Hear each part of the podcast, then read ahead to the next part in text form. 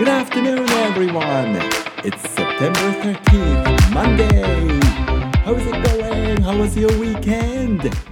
9月13日月曜日、新しい週の始まりです。皆さんいかがお過ごしでしょうか週末はいかがでしたか今日はね、いいお天気で It is a very warm and nice sunny day here in Tokyo 手元のサモミター見てみたら over 30 degrees Celsius 真夏日ですね。久しぶりに30度摂氏30度を超えている感じなのでこのね季節の変わり目、えー体調を崩さないようにねお互い気をつけていきましょうね。あの Self Care September のカレンダーにはこう書いてありますよ。Be as kind to yourself as you would to a loved one あの kind 優しくしてあげてください。To yourself あなた自身に優しくしてあげてくださいって。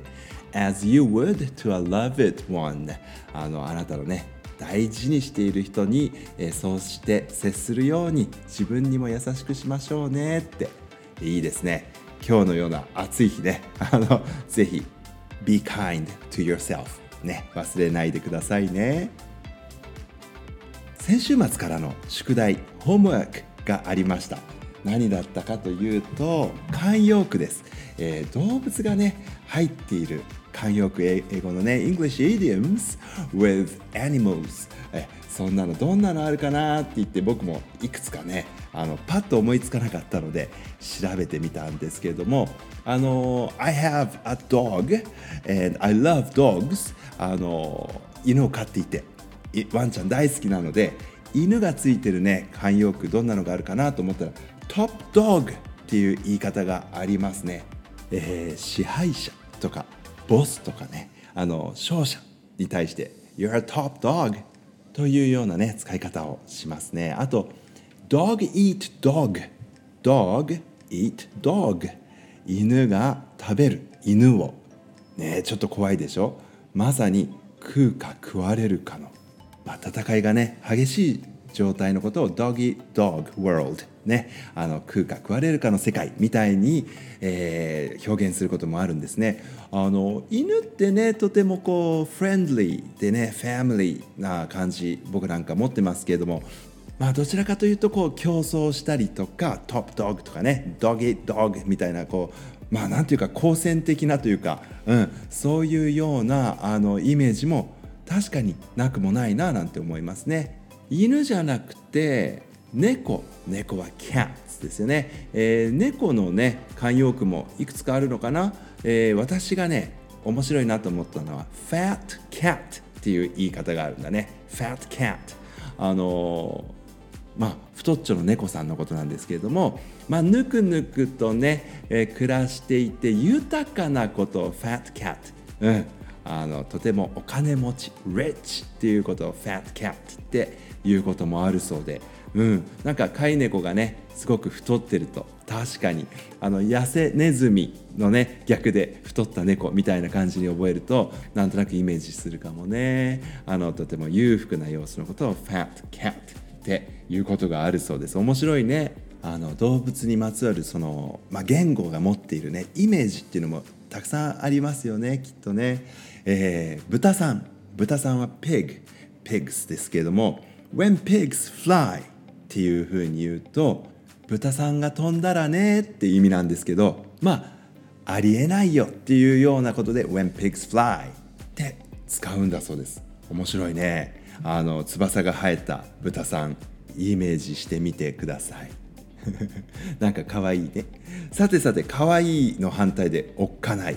おっかないといえばワニ。ワニはねクロコダイルとアリゲーター両方言い方がありますけれども、えーオーストラリアの方にね住んでるワニさんのことをクロコダイルって言います。でクロコダイル tears っていう言葉がありましてクロコダイル tears tears というのが涙。ねワニの涙っていう言葉があります。これはねあの嘘泣きのこと。crocodile tears って言いますね。面白いね。そう言われてみるとねあの意外とたくさんたくさん、えー慣用句動物を使ったものがありますね。あのお馬さん horses horse あのたくさん食べることを eat like a horse って言います。ねあのお馬さんって大食いなんですね。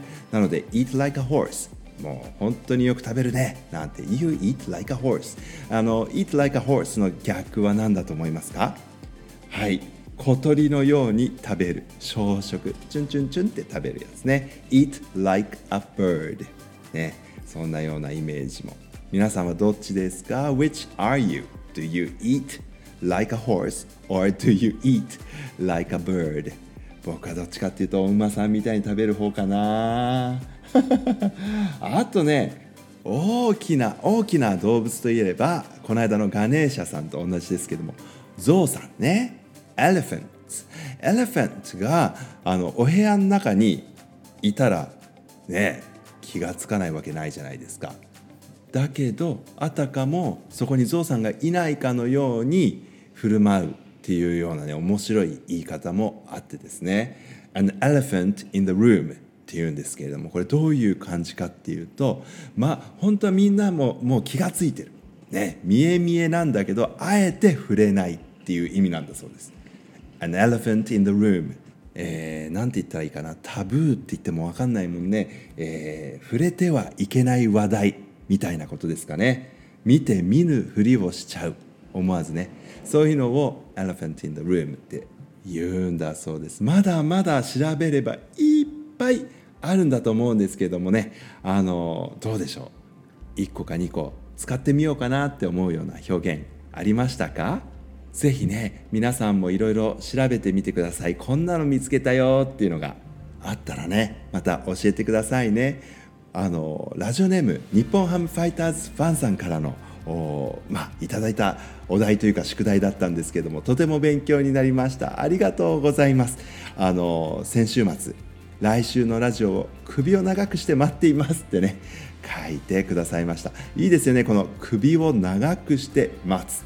まあ実際にね本当に首は長くならないんですけれどもねとっても楽しみにしている様子が首を長くして待っているって伝わりますね。こういうのも慣用句です。こうやって使いながらね覚えていくっていうのが一番いいんでしょうね。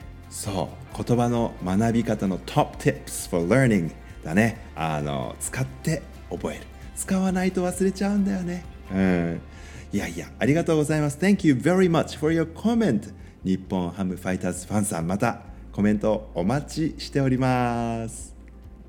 そして動物つながりなんですけれどもラジオネームおでぶちゃんさんからコメント届いております。お久しぶりです。えー、ラジオいつもありがとうございます。シーズクイズの後発音について先生お話しされていたので調べてみましたって。これいつの放送だったかな？シーズーの話をしたんですね。それで僕あのシーズーだったのか？シーズーだった。あれ？シーズーか？シーズーか？ね。ちょっとあのワンちゃんの種類ですけれどもね。あのシーズーの発音が分かんなかった。そしたらある YouTube サイトを参考にしてね教えてくださいました。標準語ではシーズーになるのかな？下がる最後ね。シーズー。で関西弁が上がるんだってさ最後が。だからシーズーってなる面白いね。シーズーなんかシーズーなのか。うん。あの関西と関東で言い方が違うんだって。でここでシーズークイズっていうことで。はい、えー、クイズ送ってくださいましたよ。問題です。Question でれん。シーズーはどんな犬でしょう？というのが問題。Wow, do you know what kind of dog、uh, Shizu is? えー、皆さんご存知でしょうか ?Number one, don't bark. They don't bark. 吠えない。お Number two, hairs don't come out. 毛が抜けにくい。へ Number three, they're clever. 賢い。へどれも当てはまりそうだけどどうだろう吠えないかもね。あでもなんか可愛い顔して可愛い声で吠えそうな気もするな。毛が抜けない。どうだろう。結構長いもんねコートね。あれ抜けないと暑いかな。賢そうではある。